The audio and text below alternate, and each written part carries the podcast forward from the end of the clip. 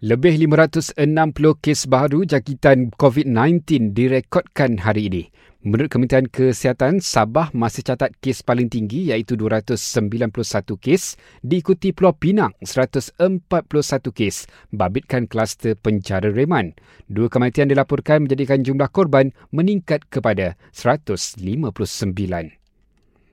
Menteri Pertahanan umumkan Selangor, Kuala Lumpur dan Putrajaya akan jalani Perintah Kawalan Pergerakan Bersyarat bermula Rabu ini.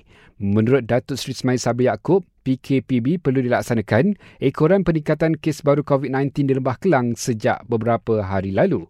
PKPB ini bermakna hanya 2 orang sahaja dari sebuah rumah dibenarkan keluar untuk membeli barangan keperluan. Selain itu, semua sekolah, IPT, tadika, taska, taman-taman awam, pusat rekreasi dan masjid serta surau ditutup.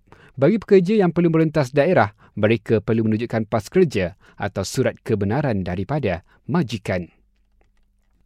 Dalam pada lain, PKPB turut diumumkan di seluruh negeri Sabah bermula tengah malam ini sehingga 26 Oktober.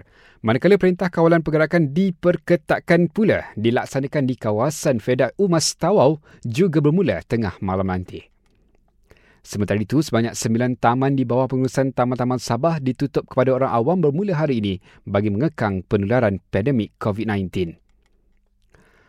Pulau Pinang umum bantuan khas kewangan setengah bulan gaji atau minimum RM1,000 kepada penjawat awam negeri dalam belanjawan 2021. Dan akhir sekali, PDRM tahan lebih 600 individu kerana ingkar PKPP dan langgar SOP ditetapkan.